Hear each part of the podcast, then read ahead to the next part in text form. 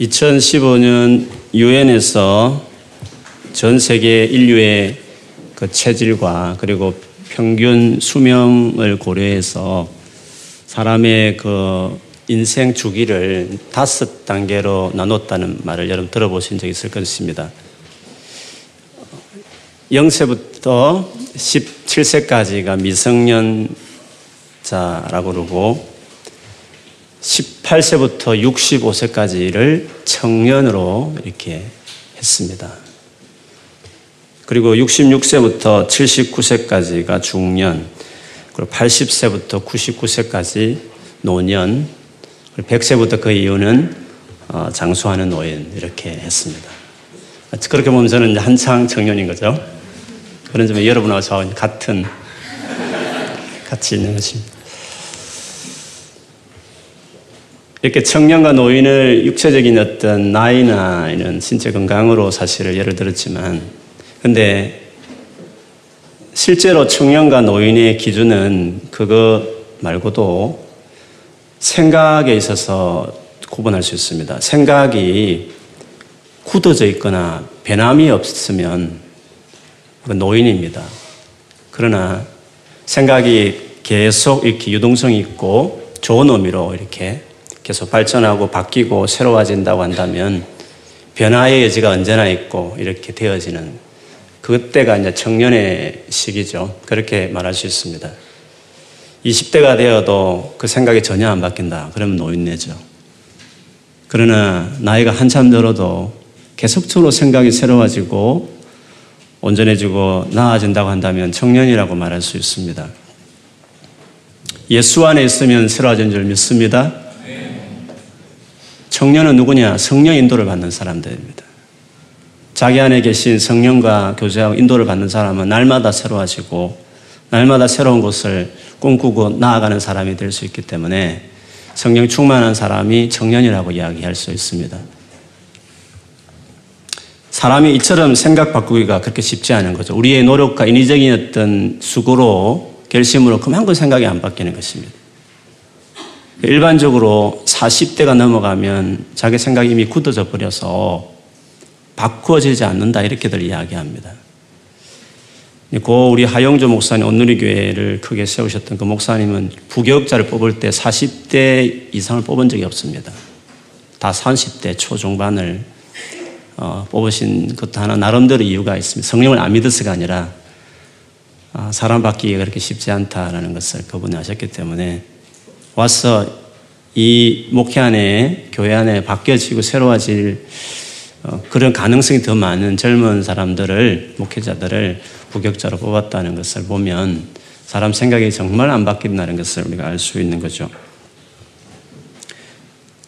우리가 얼마나 생각이 안 바뀌는 한 그런 것은 초대교회를 보면 압니다. 가장 성령이 많이 역사했던 초대교회 때 진짜 생각이 더디 더디게 안 바뀌었던 것 중에 하나가 이방인들, 즉 유대인이 아닌 이방인들을 하나님의 백성을 이렇게 받아들이는 이것을 참 어려워했습니다. 유대 그리스도인들이 이방인들을 예수 믿으면 하나님의 백성이 우리는 자연스러운데 그들에게는 아무리 예수를 믿어도 유대인으로 개종을 하지 않은 채로 그냥 예수 믿는 것만으로 하나님의 백성이 되는 것을 받아들이기 어려웠습니다.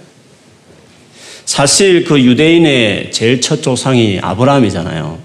그 아브라함을 하나님 처음 부를 때 창세기 12장에 보면 몇 가지 약속한 다음에 마지막에 보면 너를 통해서 천하 만민이 모든 족속이 너를 통해 복을 받을 것이라 이런 말씀을 하셨습니다. 그 복이라는 것은 갈라디아스에 보면 결국 예수를 통하여 우리가 얻을 구원을 말씀하셨다는 것을 볼 수 있어요.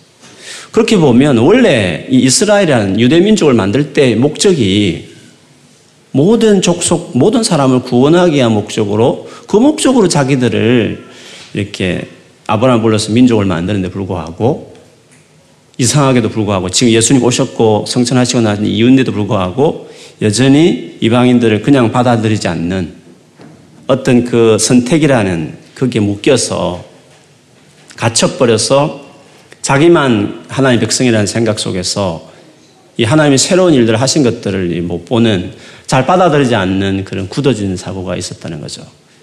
그래 주님께서 이것을 고치기 위해서 사실은 어, 구제를 위한 일곱 지사님을 세우셨지만 그 잠시 언급한 다음에 7장부터 8장, 9장까지 이어서 그 집사님 중에 스데반 집사님이 7장에 나오잖아요.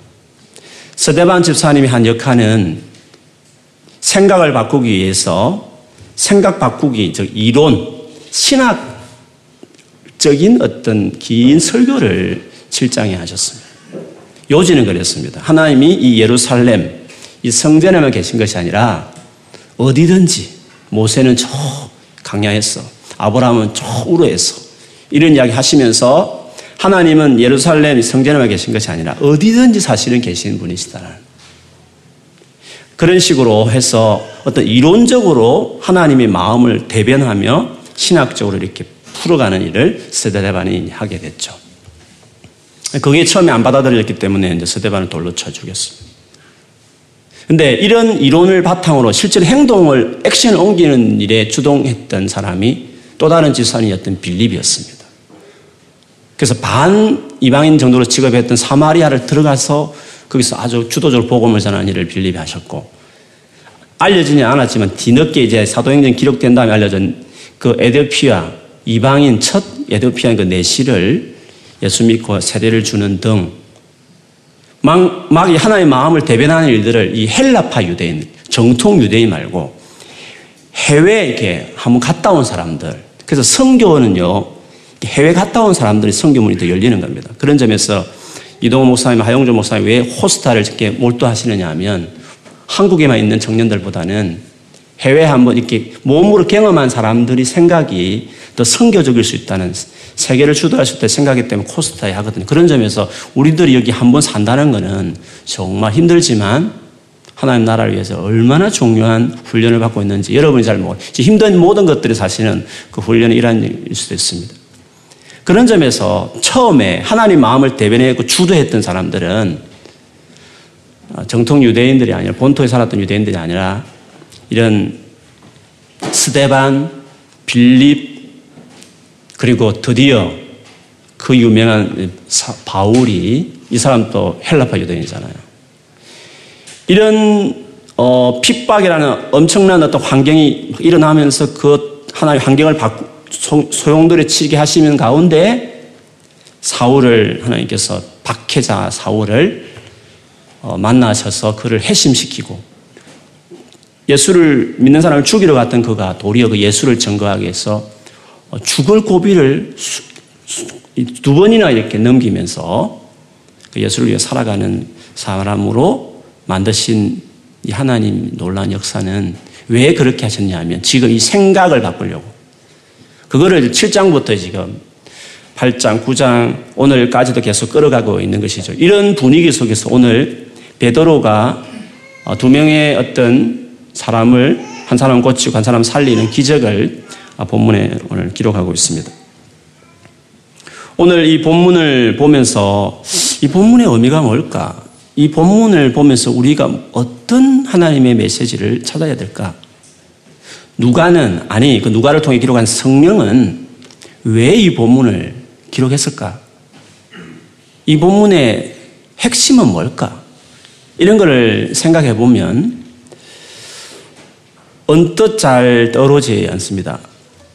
아, 역시 복음은 하나님의 능력, 기적이 동반되어야 복음이 전거되는 거야. 라고 하는 기적과 복음 전파의 관계 혹은 다비다 혹은 도로가라고 하는 이 여인이 구제를 되게 많이 해서 많은 불쌍한 사람을 긍휼을 베푸고 구제를 했는데 맞아. 복음이라는 것은 이렇게 구제와 긍휼이라는 이런 어떤 사람을 위해서 사랑과 헌신하는 걸 통해서 아, 예수를 믿게 되는 놀란 일이 나타나는 거야. 라고 하는 긍휼과 어떤 복음 전파의 어떤 관계성 이런 것으로 대부분의 주석이나 뭐 설교집이나 보면 그쪽으로 많이 설명하셨어요.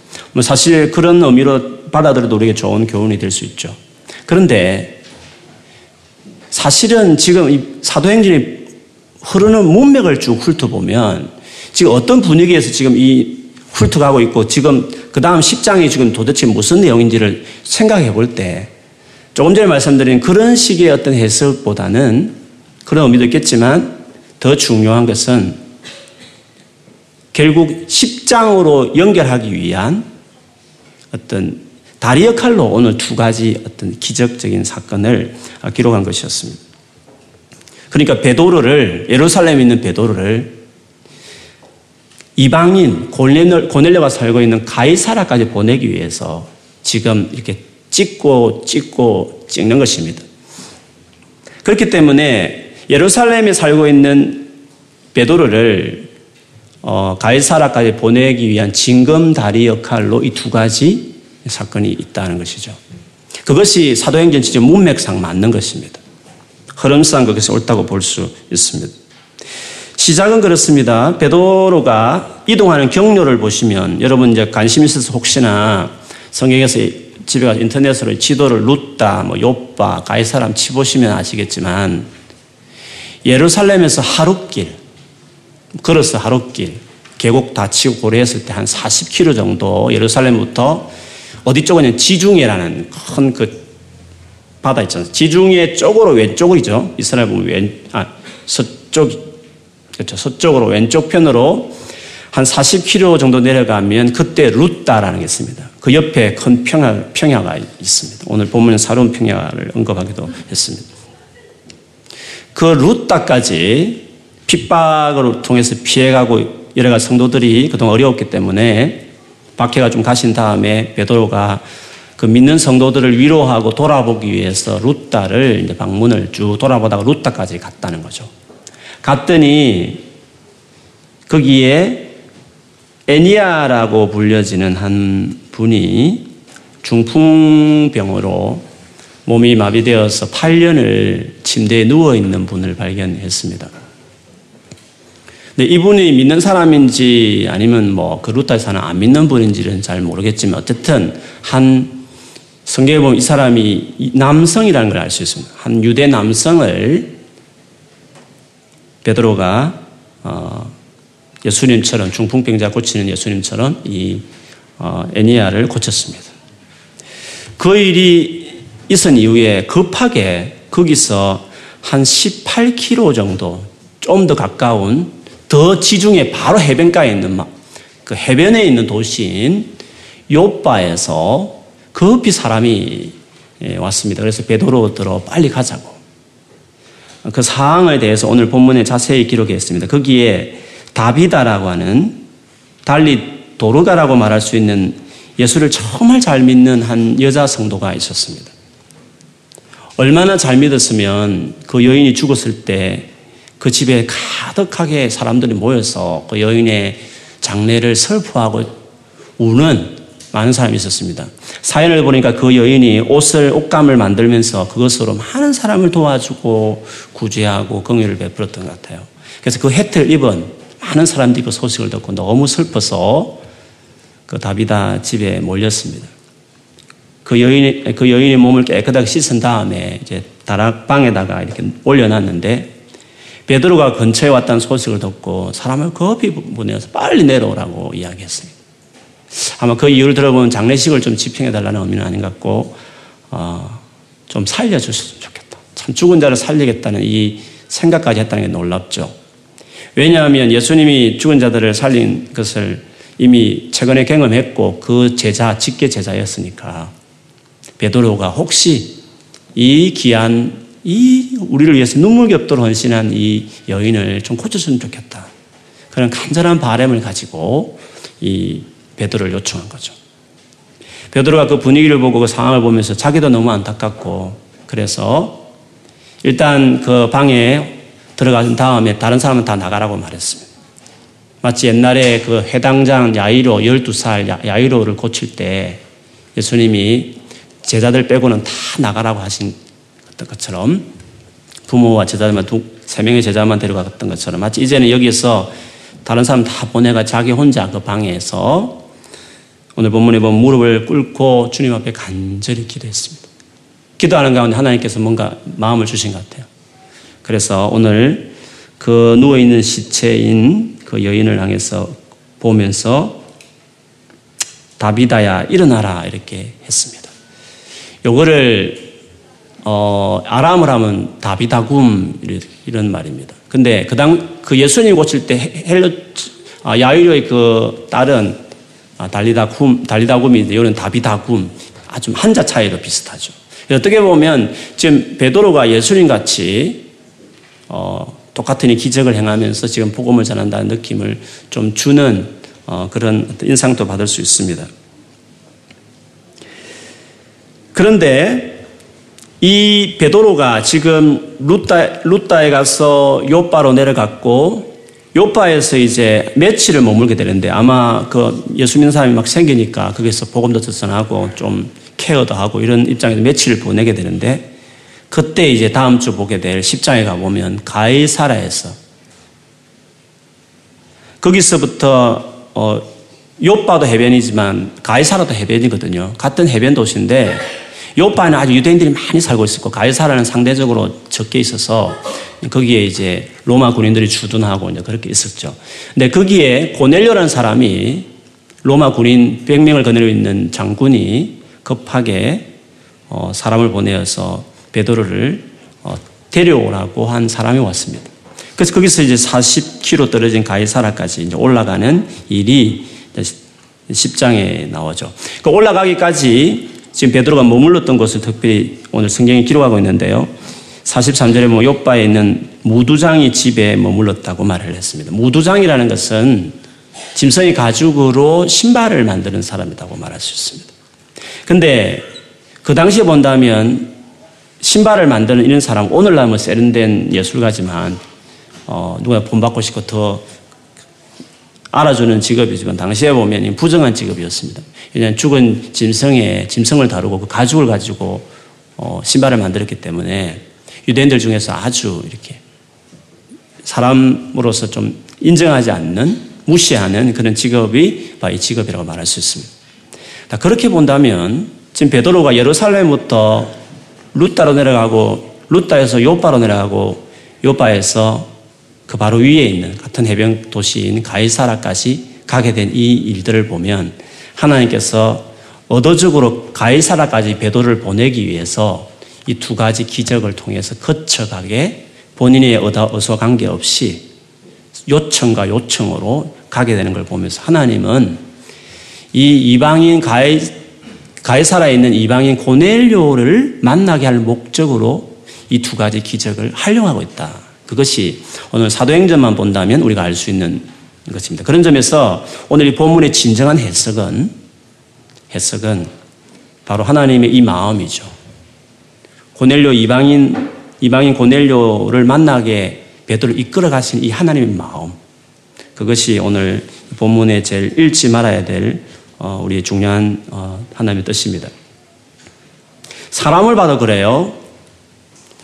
애니아는 유대인 남성이었습니다. 그 다음에 고친 다비다는 유대인 여성이었습니다. 그리고 거기서 머물렀던 곳은 가장 유대인들이 부정하게 생각하는 무두장이 집에 베드로가 머물렀고 그리고 마침내 간 곳은 가장 유대인들이 더럽게 생각했던 이방인 고넬료의 집이었습니다. 이렇게 순차적으로 하나님께서 베드로를 하나하나 이끌어가는 것을 보면 참 하나님은 너무나 인격적인 분이시라는 것을 깨닫게 합니다. 이방인을 받아들이는 것이 유대인들에게 되게 어렵기 때문에 하나님께서는 앞에도 이렇게 작업을 먼저 했지만 정통 유대인, 정통 유대인 중심으로 형성된 예루살렘 교회에 뭔가 이 부분을 변화를 주기 위해서 베드로를 먼저 불러서 베드로에게 일정한 경험을 하게 한 다음에 나중에 11장 가보면 이것이 문제가 돼요. 그때 베드로가 이 경험을 이야기하면서 공식적으로 사도들의 중요한 리더십 안에서 이방인들도 하나님 백성으로 맞이하는 거 맞다. 하나님 뜻이다. 이렇게 하게 되는 일들이 나타났죠. 그런 점에서 오늘 이 베드로를 통해서 역사하신 하나님을 보면 우리의 생각을 당신의 원래 계획하셨던 이방인을 받아주는 그 원래 하나님의 계획을 그 예루살렘 교회 최고 중요한 리더십이 받아들여 하기 위해서 얼마나 지혜롭게 그리고 하나하나 이렇게 어, 프로세스를 밟아가면서 결국 그걸 받아들이도록 이끌어 가시는 하나님의 모습을 보면 야, 하나님은 참으로 인격적인 분이시다. 이런 생각을 하지 않을 수 없습니다. 우리 같으면 그런 생각을 해요. 머리 하나님께서 이렇게 복잡하게 일을 하시나. 그냥 예루살렘에 사도들이 모여서 회의할 때 환상적이 나타나가지고 내가 정리하겠다. 이방인들은 내 백성이 맞으니까 이제 아무 말 하지 말고 받아들여. 이렇게 하면 끝날 것을 하나님은 이렇게 사람의 어떤 생각들을 어, 설득해 가시고 가정을 밟으시고 어, 마침내 이런 사건들 만드시고 그래서 하나님은 정말로 인격적이시고 하나님 얼마나 설득하시는 분이시며 얼마나 우리에게 기다려가면서 사람을 이렇게 바꾸고 변화를 원하시는 분인가 하는 것을 알 수 있습니다. 그래서 여러분, 여러분 자신에도 마찬가지지만 우리가 다른 사람을 향해서도 마찬가지입니다. 사람의 변화에 대해서 참 오래 참아야 합니다. 하나님 갑자기 나타나서 사람 바꿔주기를 우리 기대하잖아요. 물론 바꿔지는 경기들 있지만 그러나 그 계기까지는 또 다른 많은 프로세스가 있는 것입니다. 그래서 사람에 대해서는 오래 참아야 하는 것입니다. 오래 참는 사람에 대한. 사람에 대해 오래 참지 못한 사람은 비인격적인 태도를 가져서 그렇습니다. 인격적인 사람은 하나님 같은 이런 태도를 갖습니다. 그분의 온 인류를 구원하겠다는 당신의 지금까지 계획을 봐도 마찬가지지만 창세일부터 세운 계획을 얼마나 이스라엘 백성 전 구약서를 다 봐도 마찬가지지만 그분이 얼마나 오래 참으면서 수없는 선지자 보내면서 설득하며 기다리며 끝내 끌어가시면서 결국 당시의 뜻을 이루시는 걸 볼 때 얼마나 그분은 오래 참으시는 하나님이신지를 보게 합니다. 그래서 사랑이 뭐냐고 말하는 정의를 내리는 고린도전서 13장에 보면 이런 의미를 세 번이나 말합니다. 바울은 사랑은 오래 참고 사랑은 모든 것을 참으며 모든 것을 견디느니라. 비슷하게 보이지만 물론 좀 의미는 다를 수 있지만 어쨌든 오래 참음에 대한 성격을 담은 것을 세 가지나 사랑의 정의로 넣을 정도로 하나님 정말 참으시고 기다리시는 분이라고 말할 수 있습니다.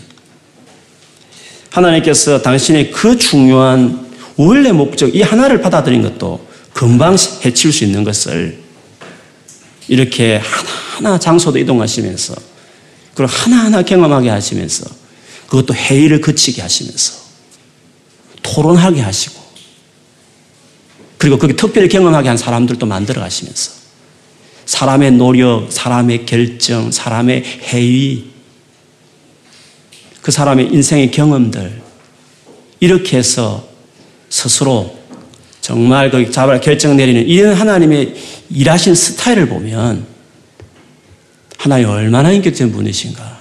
여러분, 이건 꼭 깨달아야 합니다. 이걸 반드시 우리가 이 하나님의 성품을 배워야 합니다.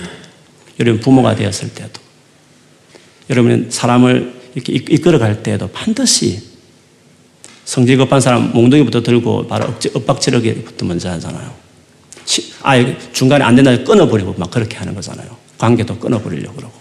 근데 하나님은 절대 그렇지 않습니다. 얼마나 오래오래 끌어가시면 있냐. 이 좋으신 하나님 것을 볼 수 있습니다. 여러분, 하나님께서 우리를 오래 참으시면서 우리 인생을 지금 인도하고 계시는데요. 그래서 여러분 자신에 대해서도 어, 참아주셔야 돼요. 기다리는 게 필요해요.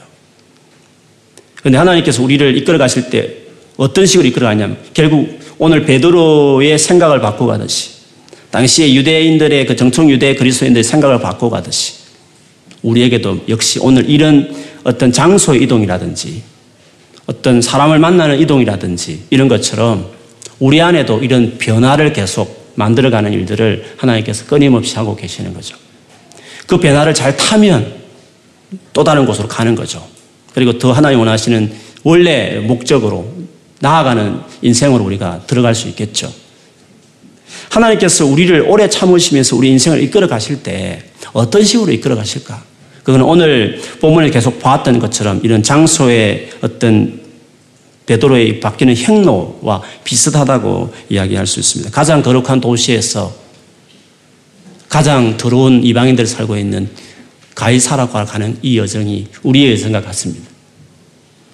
가장 거룩한 백성들이 모여 살, 모여 사는 예루살렘에 있는 그 예루살렘에 있는 하나님의 참 백성으로부터 가장 더럽다고 말하는 이방인 고넬료로까지 나아가는 이 과정은 바로 하나님께서 우리를 향해서 우리가 싫지만 내 성향과 안 맞지만 내가 원래 좋아하는 취향은 아니지만 그래서 시간이 이렇게 오래 걸린 거죠. 그 생각이 바뀌기 너무 어려우니까 그 생각을 안 바꾸려고 그러니까 근데 하나님은 계속적으로 이런 식으로 우리의 삶을 이끌어 가시면서 우리가 원하는 스타일, 우리가 원하는 원래 생각이 아니라 하나님께서 원하시는 그리고 그것에 우리가 같이 하고 싶어서 그것에 맞추는 사람 만들기 위한 여정같이 루따로 요바로 가이사라로 이렇게 인도하시는 여정처럼 우리의 삶이 사실은 그런 이동과 같다고 이야기할 수 있습니다. 근데 오늘 본문에 봤을 때 제일 인상 깊은 단어를 하나 찾으러 간다면 그는 일어나라라는 단어입니다. 영어로는 get up이죠. 일어나라. 이 단어가 이 사건마다 다 기록이 되어 있습니다. 처음 중풍병 앓고 있는 애니아를 고칠 때 34절에 보면 처음에 get up, 일어나라. 애니아 이렇게 이야기를 했습니다. 그리고 도르가 다비다도 누워 있을 때 일어나라. 다비다야. 이렇게 일어나라고 40절에 어, 그렇게 명령했습니다. 정말 중요한 하나님이 정말 가고 싶었던 가이사라 거기에 베드로를 보내게 되는데 그때 뭐 한상 사건이 있었고 그 이후에 사람이 왔다는 소식을 들었을 때 성령이 get 하고 베드로에게 다시 말하면서 일어나서 가라 아, 이렇게 명령하게 되죠. 결국 두 가지 앞에 기적에서 일어나는 이 사람들은 10장에 가보면 거기 베드로라는 것을 알 수 있습니다. 주저앉아 있는 중풍병과 죽어 있는 다비다처럼 생각과 사고 방식에서 하나님하고 완전히 멀어져 있는 죽어 있는 사람 같은 베드로를 그 사고를 뜯어 고치는 어, 그것을 위해서 일어나라고 보내는 것처럼 이 세 가지 단어가 똑같이 오늘 이 문맥들을 치고 들어가는 하나의 명령형으로 이루어져 있다는 것을 볼 수 있습니다. 가장 큰 기적은 중풍병을 고친 것도 아니고 그보다 더 큰 기적인 죽은 사람을 고치는 기적이 아니라 더 큰 기적을 위해서 겟업 한 것은 바로 이 베드로가 이방인 고넬료 집에 들어가는 것. 들어가서 그 예수 복음을 전하고 그들이 하나님 백성 되게 하는 놀란 이 사건이 최고 놀란 기적이다. 이걸 보여주기 위해서 주님 앞에 이 점, 점청적인 기적으로 더 커져가는 기적처럼 이야기하면서 그 하나하나를 이뤄가는 일에서 하나님 명령이 떨어지죠. 개덥, 일어나라. 일어나라고 하는 말씀이 있었습니다. 저는 이런 방향이 우리의 삶의 변화라고 생각합니다. 여러분 성경의 많은 인물들을 보면 이 변화를 다 겪습니다.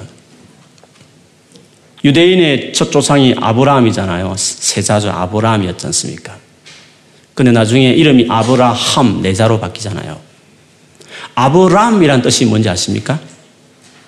혹시 아세요? 아브람?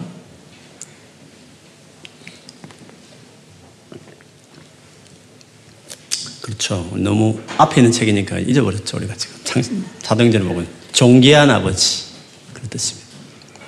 아브라함은요 무슨 뜻입니까? 예, 열국의 아버지 뜻이죠. 그럼 아브라함에서 아브라함으로 바뀐 하나님이 이름을 바꾼다는 것은 그 인생을 그렇게 바꾼다는 거거든요. 무슨 한 집안의 좋은 아버지 존귀한 아버지 정도의 인생을 많은 족속의 아버지로 그를 바꾸겠다. 그런 뜻이죠. 여러분, 이것은 우리의 삶의 변화입니다. 우리는 그렇게 생각해요. 내가 열심히 공부하고 돈 벌어서 우리 집안 하나 잘 세우는 좋은 아버지, 가장 정도 혹은 엄마 정도로 생각하는 거잖아요.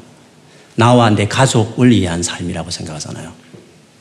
뭐 그것만 해도 훌륭하죠. 그러나 하나님은 더 욕심이 있고 우리를 향한 꿈이 더 크죠. 너와 네 가족만 위해 살아가는 인생으로 보내지 말고 많은 사람의 영향을 주는 많은 사람들에게 이 하나님 나라의 풍성함을 가져오는 제일 중요한 구원을 가져올 뿐만 아니라 구원받은 그들을 이 하나님이 풍요로움을 경험하기까지 세워가는 그 삶으로 우리를 불렀다. 말씀할 수 있습니다. 원래 이스라엘이라는 이것도 사람 이름이었는데 원래 그 본명은 야곱이었죠. 야곱의 뜻은 여러분 잘 아시죠? 너무 유명하니까. 우리가 좀 비슷한 것 같기도 했어. 야곱의 이름은 좀 알잖아요. 뭐죠? 그냥 문자적으로 보면 발꿈치를 잡은 사람이죠. 쌍둥이 형, 내가 나가야 되는데 하면서 막 억울해가지고 에스가 뱃속에서 이렇게 갑자기 엎어치기를 하는 바에 자기가 갈 뻔했는데 뒤로 물러난 거죠. 억울해서 뒷 발꿈치를 보고 막 나오면서 너무 억울해서 너무 어린애가 막 자꾸 나오는 걸 보고 부모님이 뒷 발꿈치를 잡은 자 이런 뜻이 있죠. 근데 그거를 이제 어역하면 뭐 속이는 자 뭐 이런 뜻이 있죠. 어떤 자기 욕심, 어, 자기 목표, 남들보다 더, 더 나아야 되고 내가 딛고 나가야 되는데 내가 더 뭔가 이 세상에서 뭘 해야 되는데 라고 하는 자기에 충만하고 자기가 원하는 뭐 목표가 충만한 어, 그런 것의 사람이었는데 그를 이름을 바꾸기를 이스라엘이라고 바꾸죠. 그 뜻은 하나님과 겨루어서 싸워서 이겼다 뜻입니다. 그 이겼다는 의미는 뭐 하나님이 져준 거지만 그 싸움을 통해서 궁극적으로 야곱은 자기와 자기 욕망과 자기 목표와 열심만 달려가던 인생에서 하나님의 비전, 하나님이 그 야곱을 위해서 정말 하고 싶은 궁극적인 하나님의 거대한 그 당신의 계획, 그것을 위해서 그가 쓰임받고 그걸 헌신하는 인생으로 그를 부르신 거죠. 자기 필요, 자기 욕심, 자기 성공을 위해 달려가는 야망의 사람을 다른 사람을 구원하고 다른 사람을 섬기기 위해서 자기 인생을 기꺼이 종으로 드렸던 예수님처럼 그렇게 살아가는 삶으로의 비전으로의 하나님의 비전으로서의 삶으로 바꾼 것이 야곱의 이름에서 우리가 볼 수 있습니다.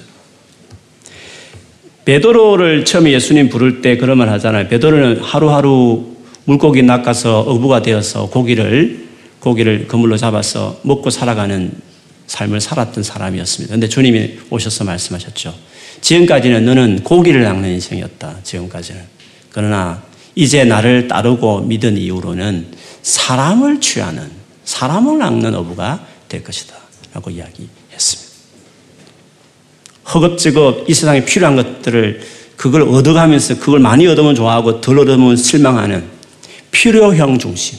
뭔가 필요를 위해서 막 채우게 살아가는 정도의 인생에서 필요가 아니라 어떤 사람, 사람, 사람을 살려내고 구해내는 그런 인생으로 어, 베드로 인생도 바꿨죠. 그런 모두가 사실은 하나님께서 우리를 이렇게 이끌어가는 방향이라고 말할 수 있습니다. 매일매일 하나님께서 이런 변화를 위해서 우리들어 get 일어나라. 일어나서 저리 가라, 저리 가라고 하면서 계속적으로 하나님 원하시는 그 방향을 향해서 우리를 끊임없이 명령하시면서 일으킨다고 말할 수 있습니다. 내 가족만을 위해서 살던 사람을 내 이웃과 열방을 위해서 살아가는 인생으로 야망을 위해 살아가던 사람을 위해서 하나님 나라 비전을 위해 살아가는 사람으로